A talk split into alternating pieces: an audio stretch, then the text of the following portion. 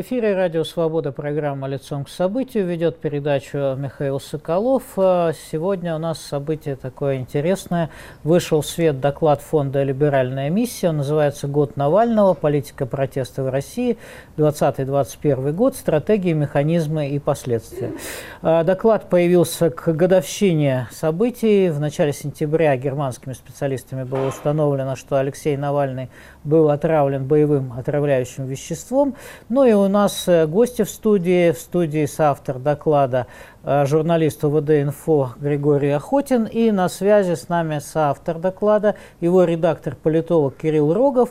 И с нами же по скайпу тоже на связи член команды Алексея Навального, политик-юрист Иван Жданов. Ну, давайте начнем с Кирилла Рогова, раз он самый главный составляющий этого доклада, составитель. Э, Кирилл, вы в докладе описываете четыре волны протестов в России э, за период примерно последнего десятилетия. И последняя волна начинается вот с отравления.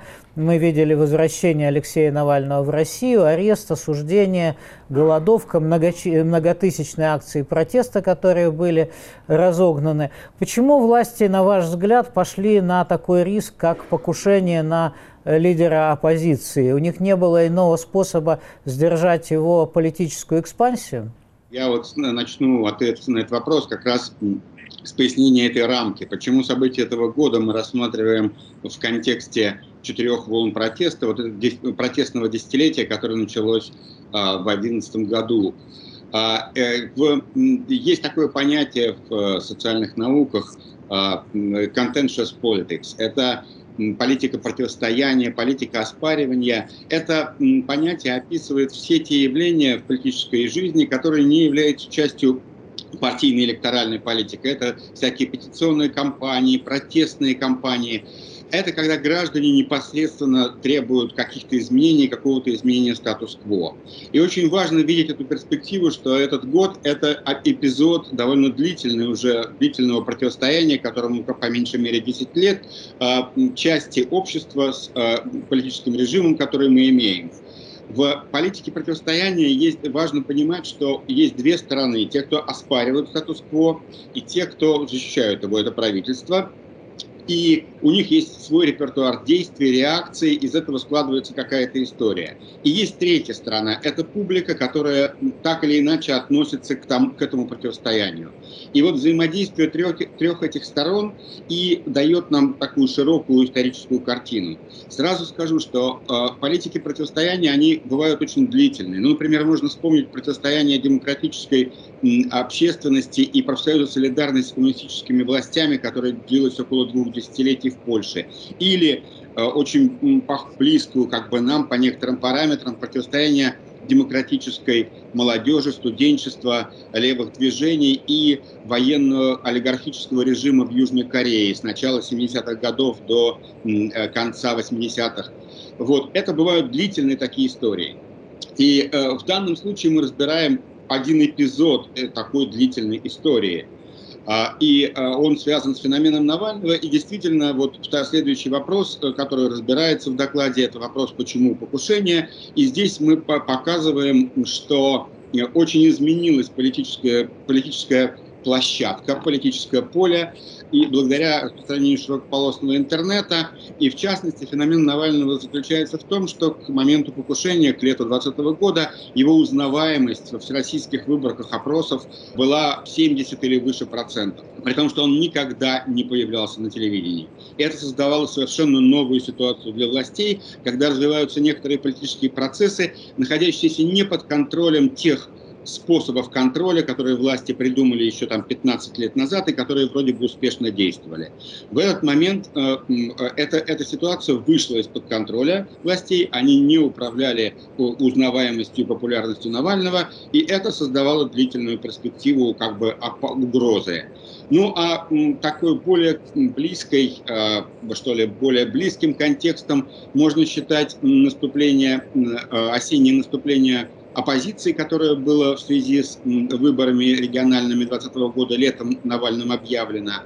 И в этом смысле мы обращаем внимание, что первое покушение, попытка покушения Навального, скорее всего, была в начале июля, и буквально через несколько дней после этого был арестован э, Сергей Фургал, губернатор Хабаровского края. Это был такой двойной удар по оппозиции, по политикам, которые э, воспринимаются как альтернатива существующему порядку, и который, популярность которых росла в течение вот нескольких лет перед тем.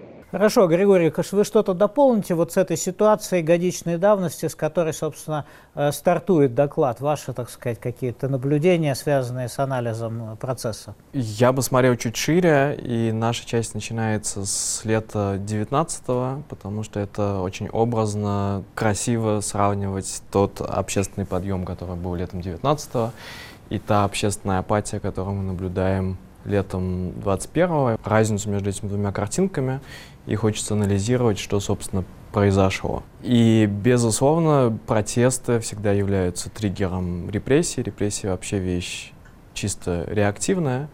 Но помимо этого мы видим и другие триггеры.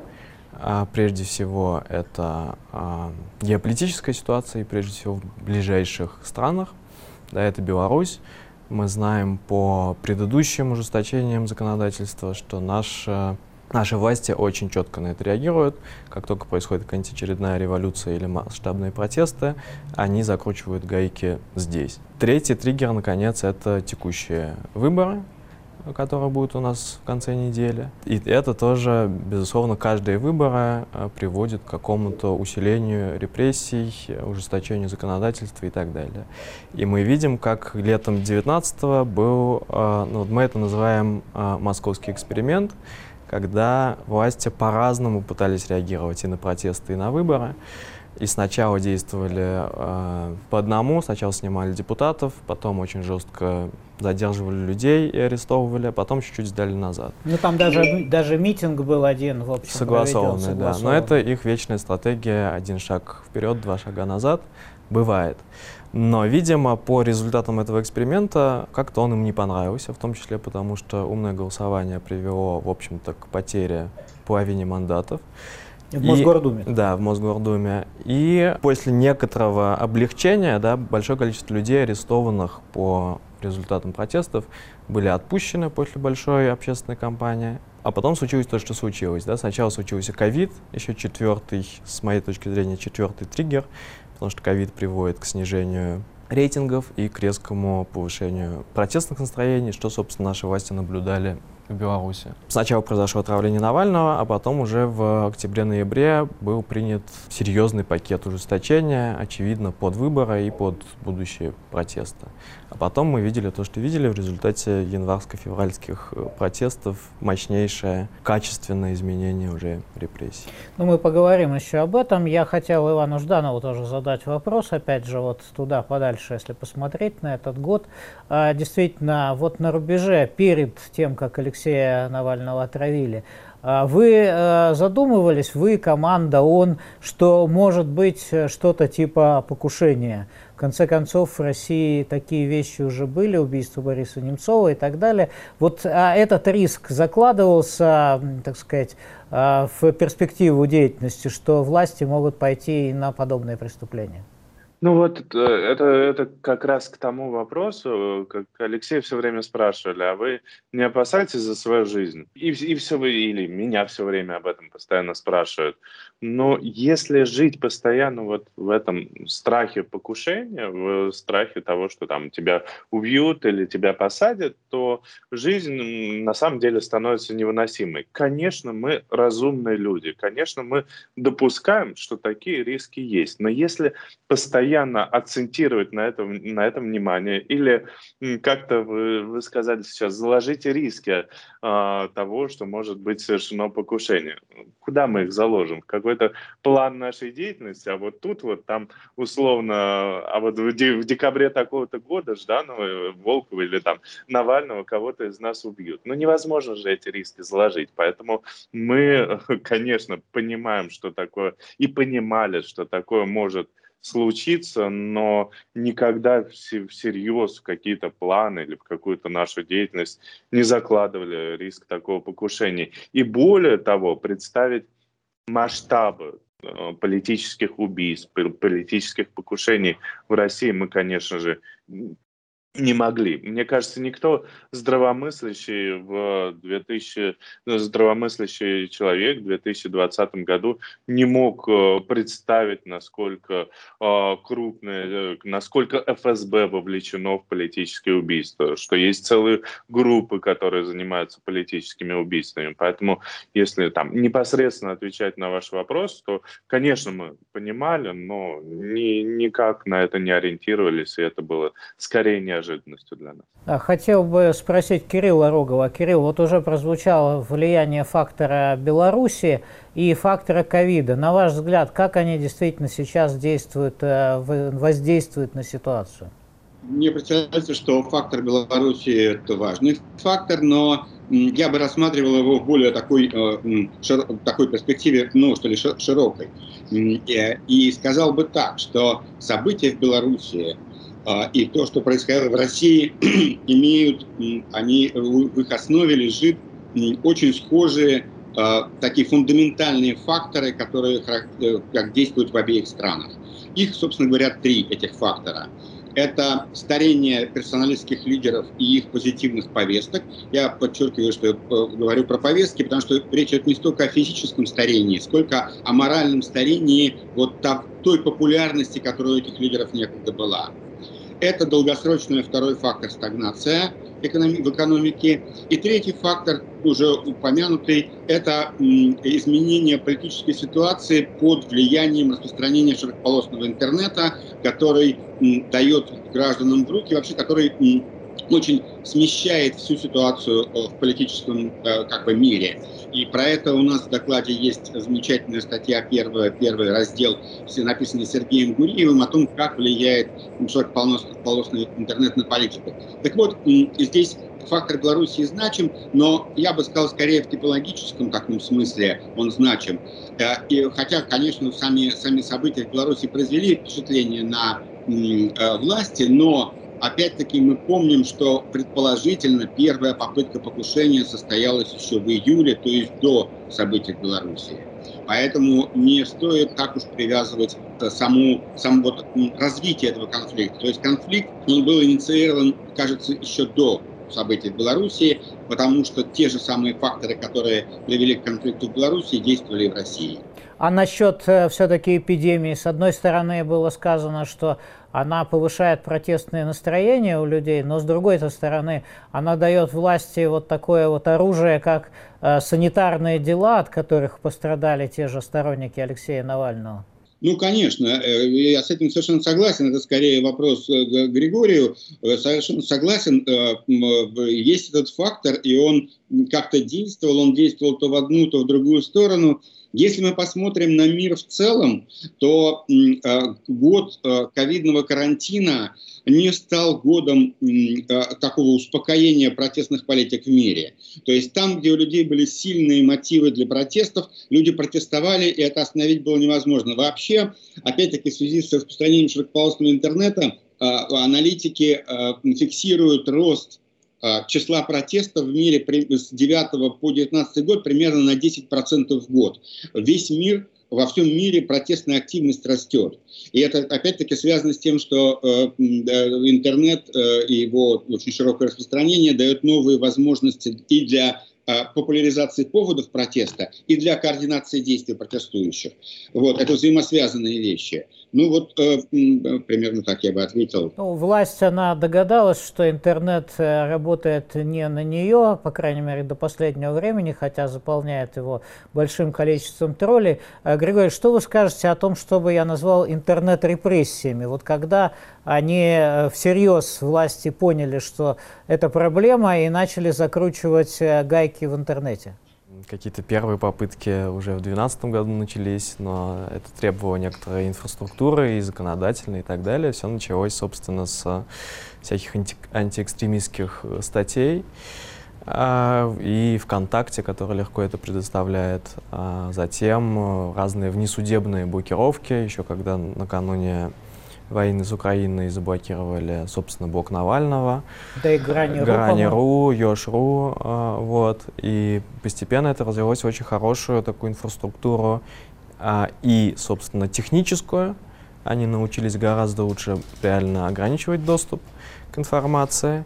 И репрессивную, что, возможно, важнее, да, потому что а, онлайн все равно полностью информацию не сдержать, а вот арестами и запугиваниями, причем не только политическими, да, вспомним дело о покемоне в церкви и так далее, а ты вводишь некоторую самоцензуру, люди начинают бояться. Сейчас я смотрю там по Фейсбуку, Твиттеру и так далее, люди боятся упоминать э, ФБК, боятся упоминать умное голосование, хотя нету никакой особо правоприменительной практики, не то чтобы этого нельзя делать, но достаточно прищучить нескольких, чтобы остальные сильно забоялись. Это очень важно в целом понимать, что репрессия — это не объективная история, да, репрессия — это очень субъективная и медийная история, в которой важно не столько а, кого-то конкретного арестовать, а, сколько кого-то конкретного арестовать и максимально широко распространить эту информацию и показать, что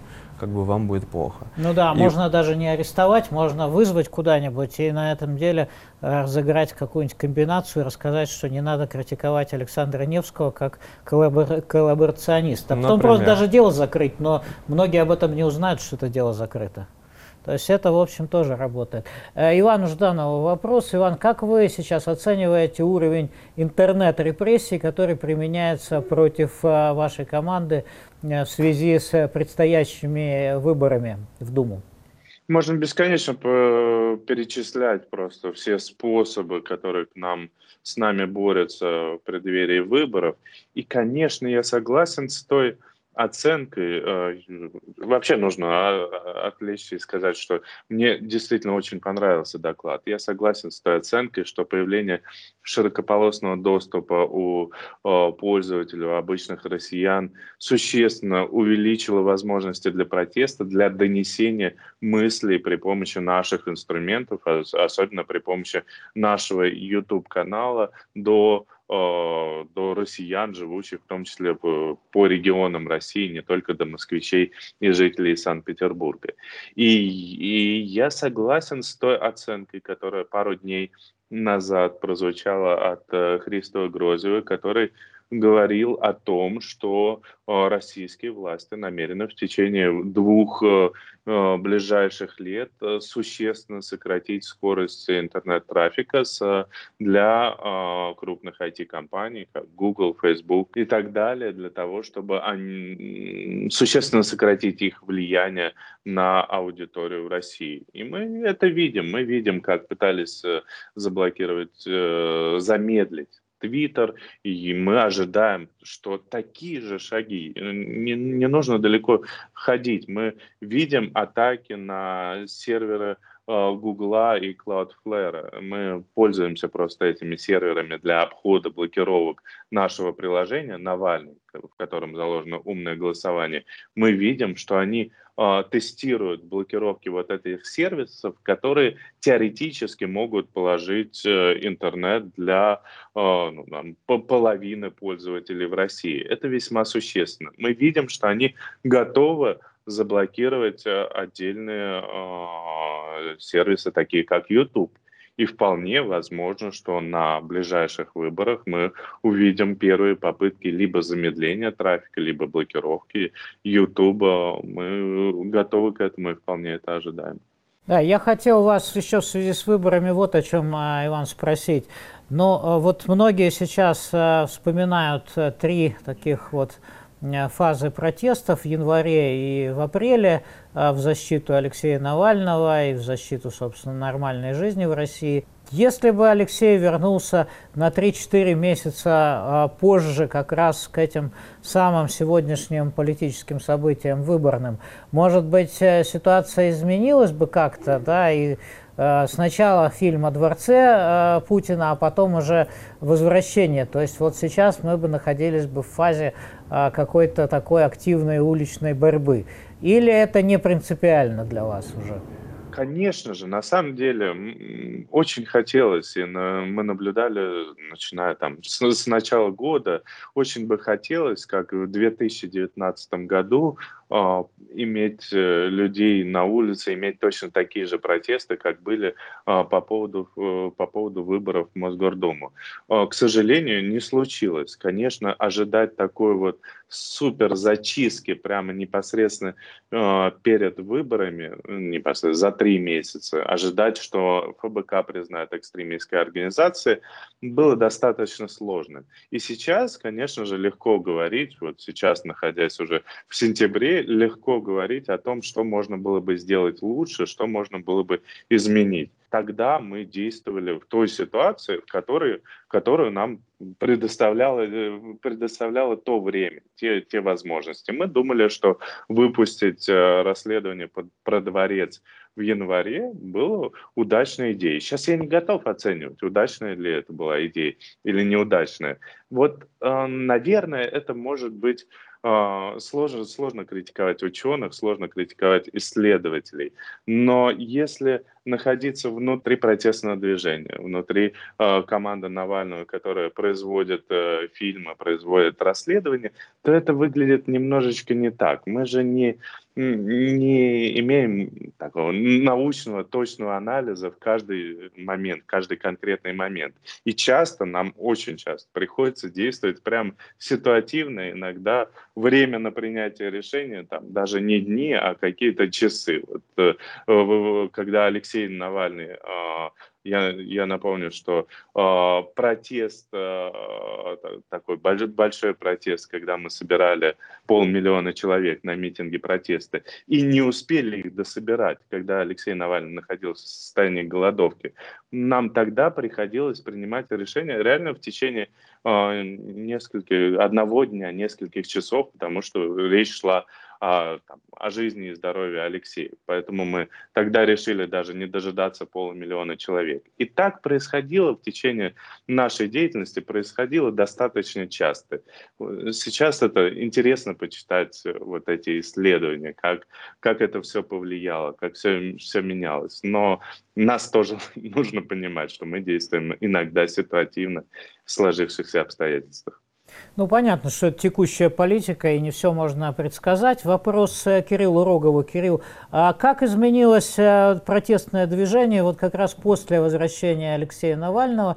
Я помню, что у вас в докладе есть достаточно большой раздел, э, в котором опровергаются некоторые мифы, связанные вот с, с участием людей в этих акциях, январских, например. То есть это все подверглось такому глубокому анализу, насколько я понимаю.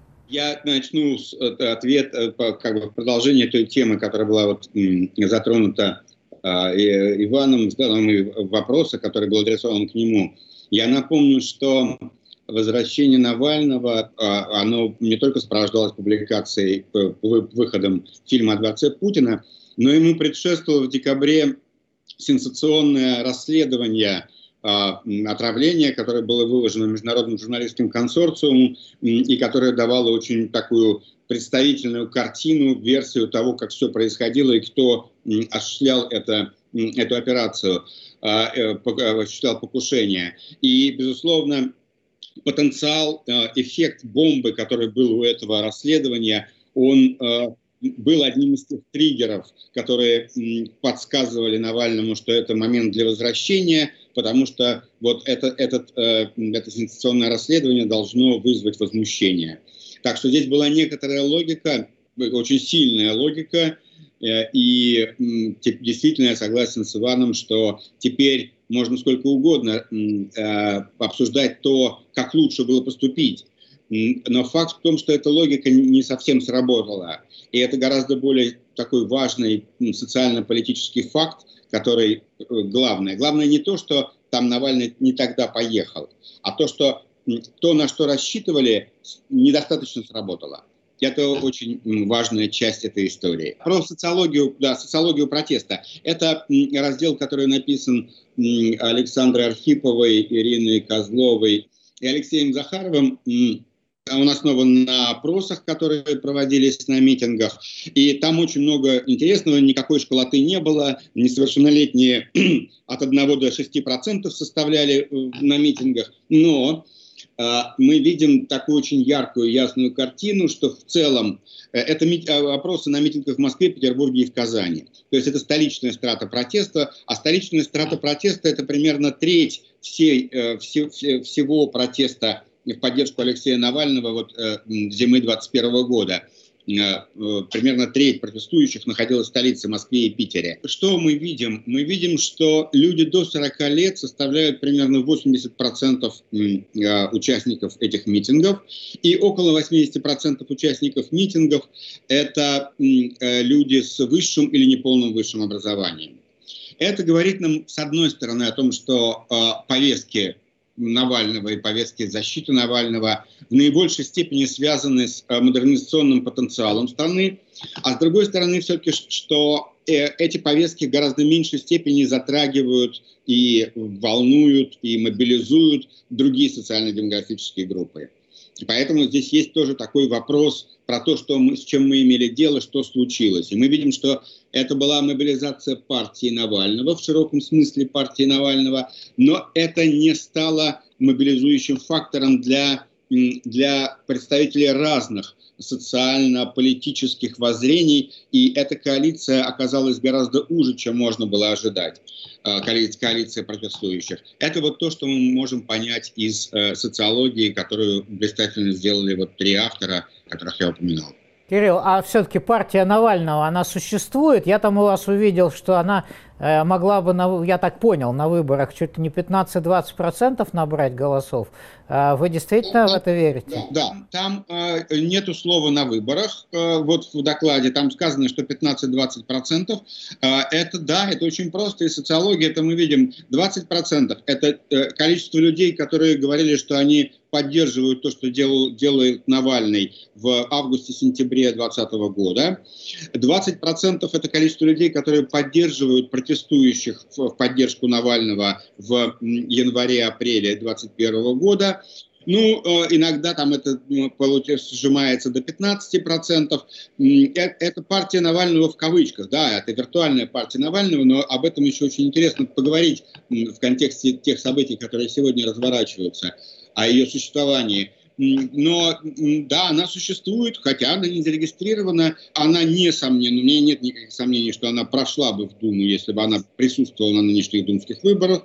Ну, а говорить про то, сколько она получила бы, это очень э, все-таки виртуальная вещь. У нас нет достаточных данных, чтобы так моделировать. Да, когда что-то не существует, а мы моделируем, что оно существует, да, это совершенно другие вещи. Но партия Навального в кавычках, в широком смысле, как социальное явление, безусловно, существует, и 15-20% вполне адекватная оценка ее потенциала, потенциала ее поддержки, ориентируясь на те социологические данные, которые у нас есть. А, Григорий, а что вы скажете о все-таки то, тех репрессиях, которые а, были применены к участникам а, протестов за Алексея Навального и, собственно, а, к партии Навального, скажем так, а, виртуальной?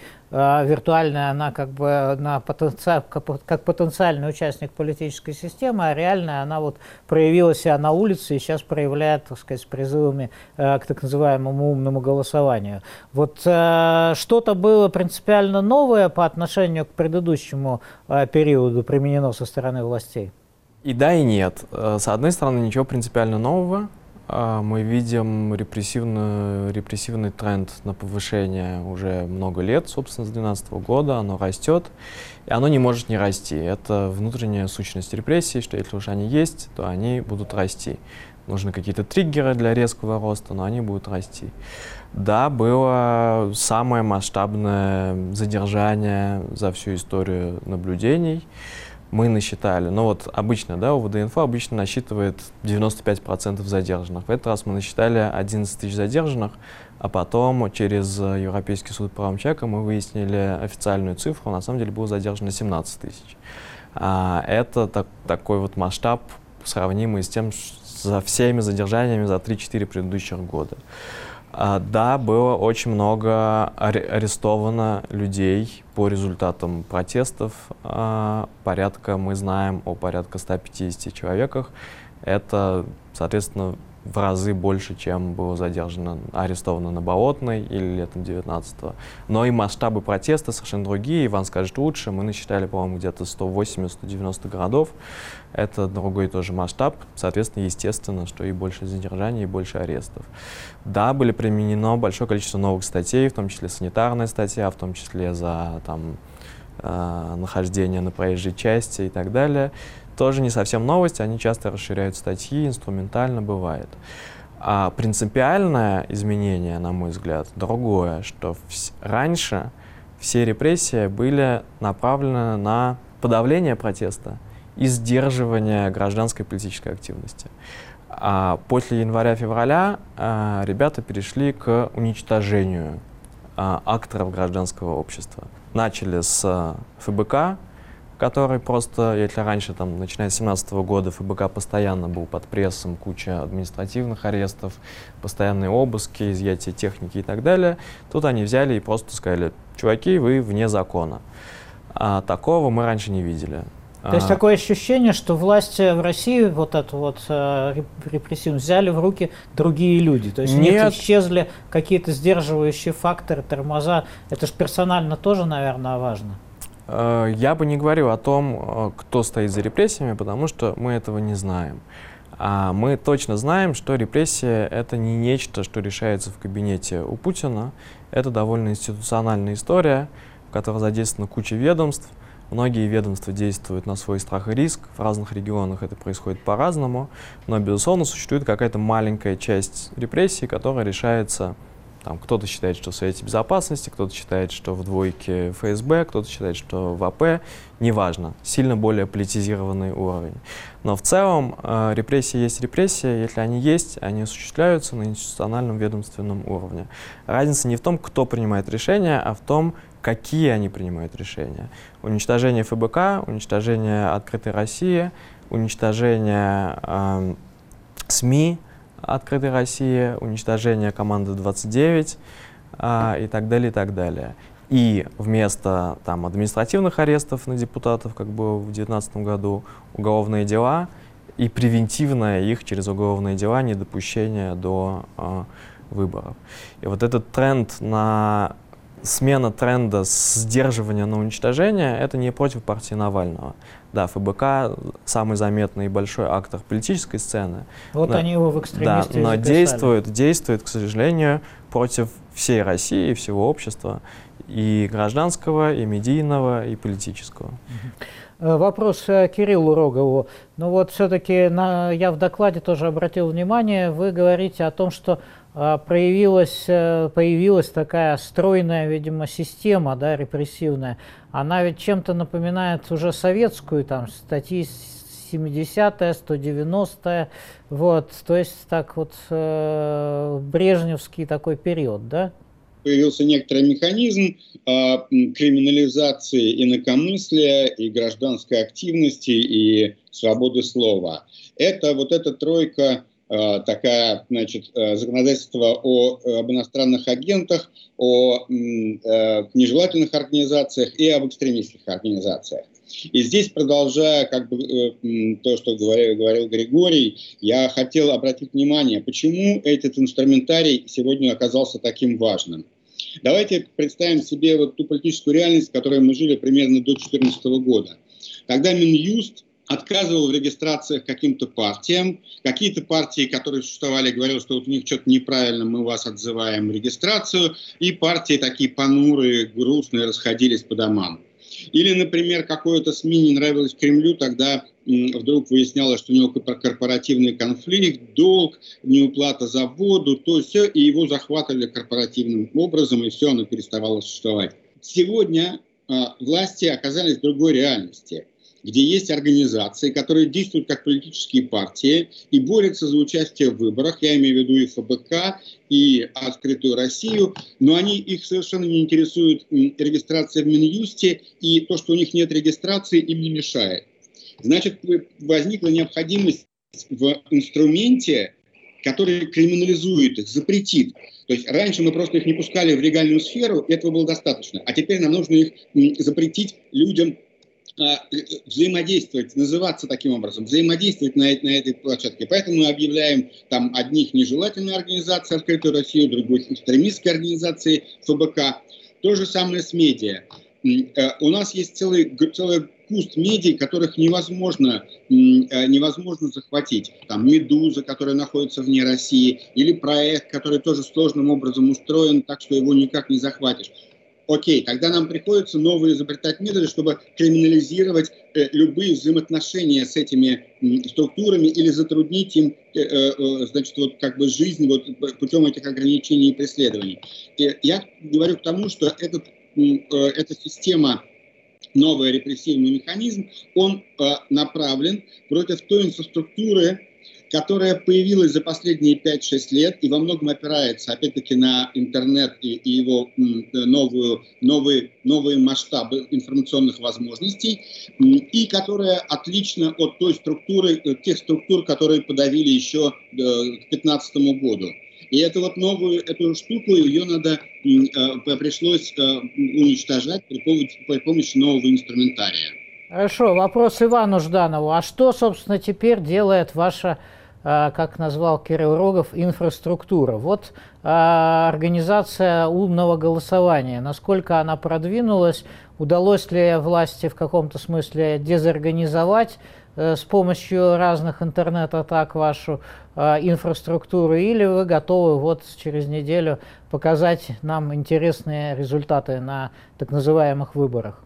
Я начну чуть-чуть на, на шаг назад отойду, потому что я согласен с тем, что появилась система, и более того, мы даже видели, когда, например, ну, по крайней мере, я почувствовал, изучая различные уголовные дела против нас, как появилась некая специальная структура, направленная на подавление любого оппозиционного движения. Где-то около, во время президентской кампании в 2018 году, там в ряде документов начала мелькать группа, которая э, заседает в администрации президента, туда входят и сотрудники ФСБ, и сотрудники Роскомнадзора, и Минюста, вот все организации, какие-то представители там собрались, и они непосредственно заседают в администрации президента, а подчиняются э, Совету Безопасности и вот этим еженедельным э, заседаниям Президиума Совета Безопасности. Поэтому такая машина по репрессированию, она уже существует, она видна.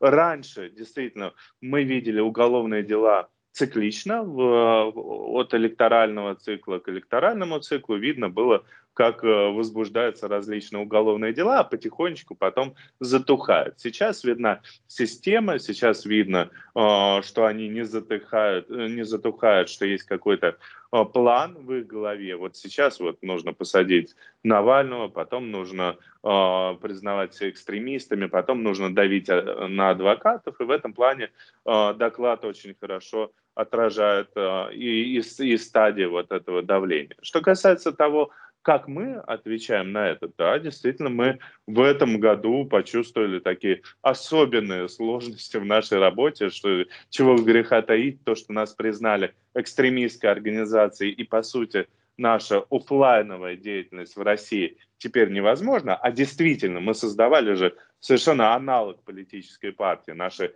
региональные штабы, по сути, это региональное отделение партии с э, еще не, не, не только политической волонтерской активностью, но и расследовательской активностью, которая была где, где-то гораздо более успешной, да и мне кажется, во многих регионах, чем традиционные партии, а, так называемые оппозиционные партии, которые заседают в регионах.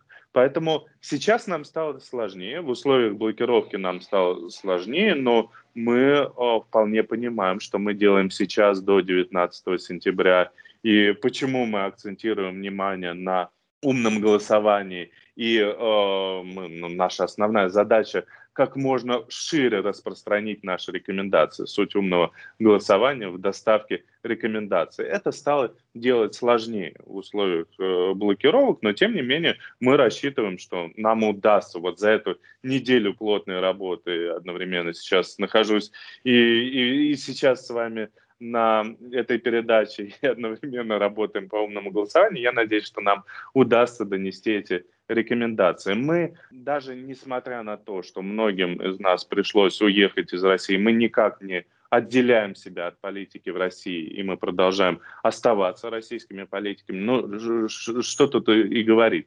Уничтожили нашу организацию, там, посадили непосредственно нашего лидера, у кого-то э, есть и, и, и личные причины ненавидеть эту власть. Поэтому мы продолжаем, как работали, так и продолжаем работать. И как только вот этот цикл закончится, понятно, э, вернее, наоборот, не очень понятно, насколько в условиях этого давления какие результаты принесет умное голосование. У нас нет сейчас конкретных KPI мы проведем, там 10 э, депутатов, 20 депутатов или, или вообще непонятно сколько депутатов проведем. Поэтому сейчас загадывать даже мне очень сложно, но тем не менее этот цикл закончится, мы будем дальше говорить о своих планах, которые, которые мы тоже имеем э, в виду на вот этот послевыборный период. Иван, я хотел бы все-таки уточнить, э, вот в формулу вашего умного голосования вошло все-таки голосование по партийным спискам, поскольку поскольку а, я слышу от ваших коллег рекомендации голосовать за а, оппозиционные парламентские партии или просто за коммунистическую партию России, не голосовать за партии, которые в Думе сейчас не представлены. То есть есть ли здесь однозначная какая-то позиция все-таки? Мы считаем, что имеет смысл в рамках э, стратегии умного голосования голосовать только за партии, которые имеют реальные шансы на прохождение в Государственную Думу, чтобы эти голоса не распределились между э, партиями, которые явно не имеют ни, никаких шансов. Поэтому наш э, призыв голосовать скорее за парламентские партии, то, кроме «Единой России». Да, что вызывает большие обиды у некоторых либеральных партий, как «Яблоко», например. Хорошо, и теперь вопрос Кириллу Рогову, но все-таки давайте пару слов про умное голосование. Этот механизм, он как-то э, работает сейчас. Э, вот что он может дать на политической арене? Это на самом деле, этот вопрос, это продолжение того разговора, который у нас был про партию Навального. Существует ли она? И умное голосование – это продолжение такой борьбы э, вокруг этого вопроса, потому что если есть группа людей, которые претендуют на то, что они будут своей координированной активностью э, и агитацией некоторой влиять на исход выборов, то это и есть партия. И в этом смысле умное голосование – это еще одна, один механизм действия партии Навального и ее представительства в политическом пространстве. Это вот надо четко понимать. Второе. Истерика вокруг умного голосования – которая вот сейчас устроил, устроил Кремль, она выглядит какой-то преувеличенной, потому что так интуитивно кажется, что эффект умного голосования, реальный э, такой дэмидж, реальный э, урон политической системе, который она может нанести, не столь значителен. Но совсем по-другому это выглядит, если мы вспомним о тех долгосрочных тенденциях, которые вот описаны в докладе и которые привели к феномену Навального, о том, о чем мы говорим, о том, что теперь для существования политической партии не, ее не нужно регистрировать в Минюсте, не нужны СМИ, которые раньше были нужны, там какие-то зарегистрированные что это все может существовать как бы де-факто в интернете, как, как некоторая система. Да? И глядя с этой, в этой перспективе, мы видим, что в какой-то момент, может быть, не на этих выборах, эта стратегия окажется совершенно такой обваливающий, обрушивающий, когда люди смогут э, договариваться через вот такие системы, через, когда у них возникнет привычка к такой координации своего поведения на выборах. Это может быть совершенно бомбой. Более того, через эту же систему можно контролировать и как бы верифицировать, как люди голосовали, и верифицировать, когда она достигнет некоторого большого объема, верифицировать результаты, которые официально выдаются. То есть здесь возникает некоторая такая э, ну, альтернативная система подсчета голосов, альтернативная система координации, которая может оказаться в какой-то момент сокрушительной. Напомним, как еще в доинтернет-эпоху происходили такого рода вещи, как польская солидарность победила в, э, в Польше коммунистическую партию, когда у польской солидарности не было абсолютного большинства. Но а, а, так как была мажоритарная система, то когда а, солидарность выставила свой список, выяснилось, что выигрывают только представители этого списка, и коммунистическая партия просто была в ноль разбита на этих выборах. А, э, это происходит в какой-то определенный момент времени, такое изменение настроений общих, но инфраструктура для такого события она, ее прообраз заложен в умном голосовании, и в этом смысле оно справедливо рассматривается властями как долгосрочная принципиальная угроза. Ну что ж, я хотел бы еще пару слов э, спросить, собственно, вопрос задать о позитиве. Ну, э, вот а, Иван, скажите, вот этот мем «Прекрасная Россия будущего», он а, работает сейчас? А, вот есть, есть видение того, какой она должна быть? Вот у вас лично. У меня есть, конечно же, видение, какой будет прекрасная Россия будущего, прежде всего, в которой соблюдаются базовые конституционные гарантии, гарантии сменяемости власти, гарантии разделения властей. А, и, и прежде всего судебные независимые ветви власти. Конечно же, я безусловно верю, иначе зачем бы я занимался тем, чем я занимаюсь, что это рано или поздно наступит. А все остальное, все остальные э, права и гарантии, это скорее уже следствие вот этих базовых демократических прав. Григорий, а вы что скажете? Как бы вы увидели прекрасную Россию будущего э, вот э, с вашей позиции человека, который изучает сейчас э, репрессии, так сказать, фиксирует тренд, в общем, мягко говоря, не в прекрасную Россию? Ну, слушайте, я не политик, чего я буду говорить, как я вижу Россию, но с моей профессиональной точки зрения все очень просто. Мы считаем, что если не будет репрессий, то все будет как-то и, скорее всего, хорошо. Почему? Потому что репрессируют, собственно, ровно тех людей, которые думают о прекрасной России будущего. У всех эта прекрасная Россия будущее разная. А, но если она не такая, как у Единой России, тебя будут репрессировать. Если у людей будет возможность баллотироваться, будет возможность писать в блогах и в СМИ все что угодно, а, протестовать, а, создавать организации, да, свобода ассоциаций, то выход из того довольно глубокого а, тупика, в котором мы находимся, будет найден. Потому что мы знаем, что в России огромное количество талантливых людей, а, которые придерживаются ценностей прав человека и демократии.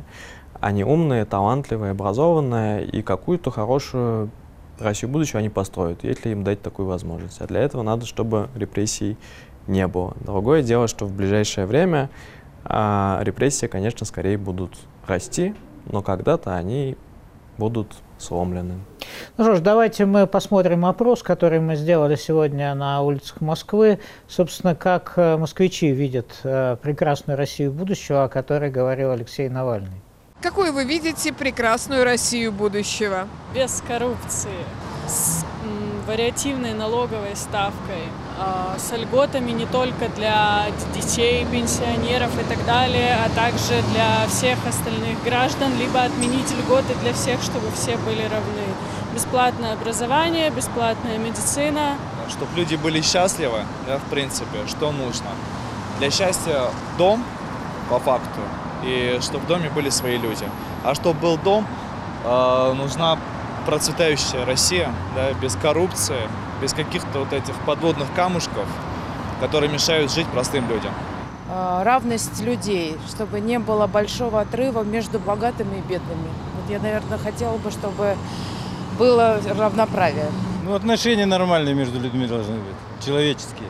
Человеческие отношения. Мы всегда э, определяем как главный критерий, вот что если людям здесь э, хорошо на той или иной территории, они не уезжают, особенно молодое поколение, там мое и те, кто моложе меня, те, у кого есть энергия, если люди будут оставаться, им будет э, что делать, им будет хорошо, то это ну, главный критерий и компонент.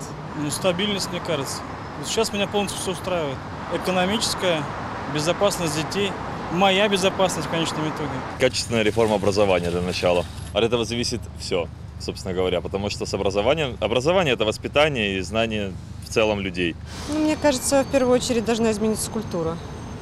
потому что то сейчас, к чему все идем, ну, не очень хорошо. Вот. Наверное, даже образование детей. Свобода. В первую очередь свобода. Свобода выбора, свобода. Возможность говорить то, что ты хочешь.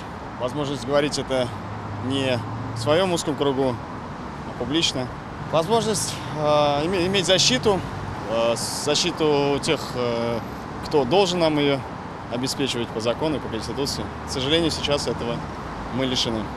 Ну вот это на улицах Москвы. Опрос у нас в интернете за европейскую демократию Логично для тех, кто пользуется Твиттером Радио Свобода, выступает 47%, но пессимистично говорят, что России прекрасной не бывать 38%. А вот есть опрос Левада-центра, две трети россиян хотели бы Россию видеть страной с высоким уровнем жизни, не обязательно одной, одной из самых сильных, но при этом половина теперь предпочитает советскую систему и две трети плановую экономику. А, Кирилл, как это все совместить? С одной стороны, люди хотели бы хорошего образа жизни, жизни, уровня жизни, с другой стороны, выбирают сценарий, э, который такого им уровня жизни не даст на самом деле сложный вопрос, который хорошо бы еще одну передачу провести, его разбирая. Это э, э, не новые данные, то есть это новые данные, но э, это, ну, мы давно видим эти, эти, эти штуки, эти феномены, и, безусловно, есть большая путаница в головах, есть сложности с коммуникациями, но я бы хотел вернуться к, вот, и к тому, что сейчас обсуждается, и прекрасная Россия будущего, и сказать, что прекрасная Россия будущего не знаю, как она она будет выглядеть. И это еще большой вопрос, а, об этом надо будет спорить и обсуждать это. Но факт заключается в том, что у нас сегодня есть часть населения, а, которая высокообразованная, молодая, Э, которая э, имеет несколько иные представления о том, как все должно быть устроено, и она не представлена в, наших, в нашей политической системе в качестве э, вот, в, в парламенте, во власти, что совершенно несправедливо и неправильно, и борьба идет за то, чтобы она была там представлена. Вот и все, только всего борьба идет за это. И все репрессии, которые используются, это усиление репрессий, все это попытка властей не допустить представительства этой значительной группы населения, и очень важно с точки зрения ее модернизационного потенциала, не допустить ее представительства в органах власти. Ну и последний вопрос Ивану Жданову, как действующему политику команды Навального. А когда, Алексей, э, как вы считаете, вернется к политической деятельности не будет в тюрьме, ну а вы в эмиграции? Я надеюсь, что очень скоро. Скоро это как? Ну, невозможно ответить на этот вопрос э, через э, год, два или три. Понятно, что Алексей Навальный будет находиться в тюрьме, пока Путин находится у власти. Иллюзий никаких на этот счет нет. То же самое связано с моим нахождением за пределами Российской Федерации. Как быстро нам удастся победить Путина, мы все делаем для этого. Но случится это там в этом году, в следующем, или он сам как-нибудь словит сердечный приступ. Знал бы будущее, конечно, рассказал бы вам, но не знаю. Спасибо. Я благодарю Григория Охотина, Кирилла Рогова и Ивана Жданова. Вел передачу Михаил Соколов. Всего вам доброго. До свидания.